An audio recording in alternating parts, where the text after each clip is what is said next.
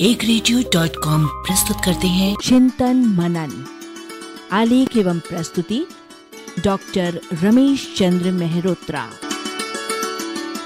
आशीर्वाद की वास्तविकता। एक बाज़ार से छिटपुट खरीदारी करके वापस आते हुए एक बुज़ुर्ग महोदय का शक्कर से भरा पॉलीथीन पैकेट गली में गिरकर किनारे से फट गया और उसमें से शक्कर निकलकर फैलने लगी।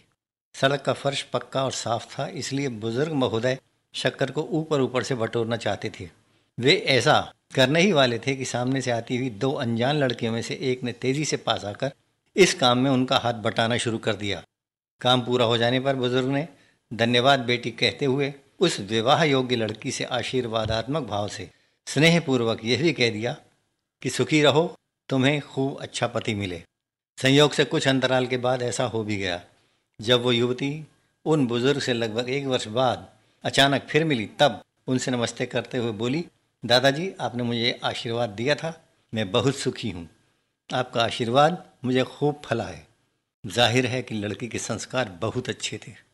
उसके जाने के बाद बुज़ुर्ग महोदय स्वयं से प्रश्न करने लगे कि क्या सचमुच उनके आशीर्वाद में इतनी ताकत है कि वे केवल दो चार वाक्य कहकर किसी को सुखी बना सकें?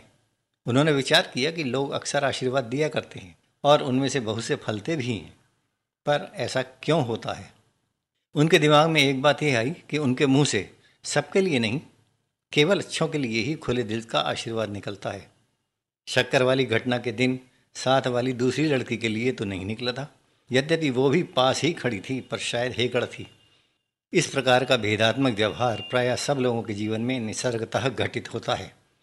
यदि आप स्वयं पर यह बात लागू करके देखें तो पाएँगे कि आप किसी चोर और चरित्रहीन को सच्चा आशीर्वाद कभी नहीं देंगे कि जाओ, फलो फूलो निष्कर्ष यह निकलता है कि आशीर्वाद पाने वाले श्रद्धावान व्यक्ति को सुख, वस्तुता, आशीर्वाद के कारण नहीं मिला करता है।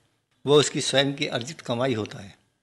संकेतित उदाहरण में सुख पाने वाली लड़की पहले से ही खूब गुणी थी।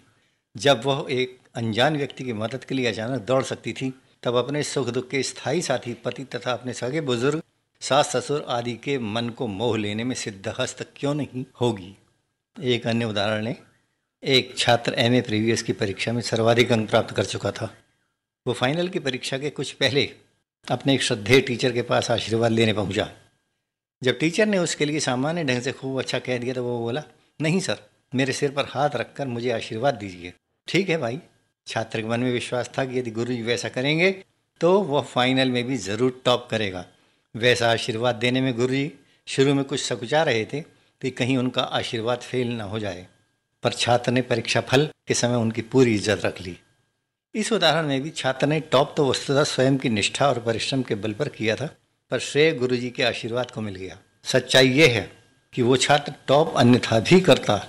साफ़ बात है कि गुरु जी किसी थर्ड क्लास छात्र को ऐसे आशीर्वाद नहीं दे सकते थे। उन्होंने अच्छे को अच्छा कहा, बस। दरअसल जिन शिष्यों का भविष्य उज्जवल होना पहले से निश्चित रहता है गुरु जी लोग उनके बारे में इस सत्य का उद्घाटन मात्र कर देते हैं, आशीर्वाद देकर। वे कोई नई या जादू वाली बात नहीं करते, क्योंकि ऐसे शिष्यों के संस्कार पहले से ही अच्छे होते हैं। इसलिए वे अपने अहंकार को दूर रखकर बड़ों के आशीर्वाद को अपना संबल मानते हुए और भी जी जान से अध्ययन करते हैं, तथा अच्छा फल पाने के बाद भी स्वयं को उसका श्रेय न देकर उसे नम्रतापूर्वक आशीर्वाद का ही प्रताप स्वीकार करते हैं। ऐसे छात्रों के लिए उनके बड़ों का आशीर्वाद हरदम बरसने को आतुर रहता है। उनका महत्व तो वही समझता है जो उन्हें पाने के योग्य होता है। वे सद्भावनाओं के इंजेक्शन होते हैं। वे अहंकार की नस काटने वाले होते हैं। चिंतन मनन। प्रस्तुति। एक रेडियो।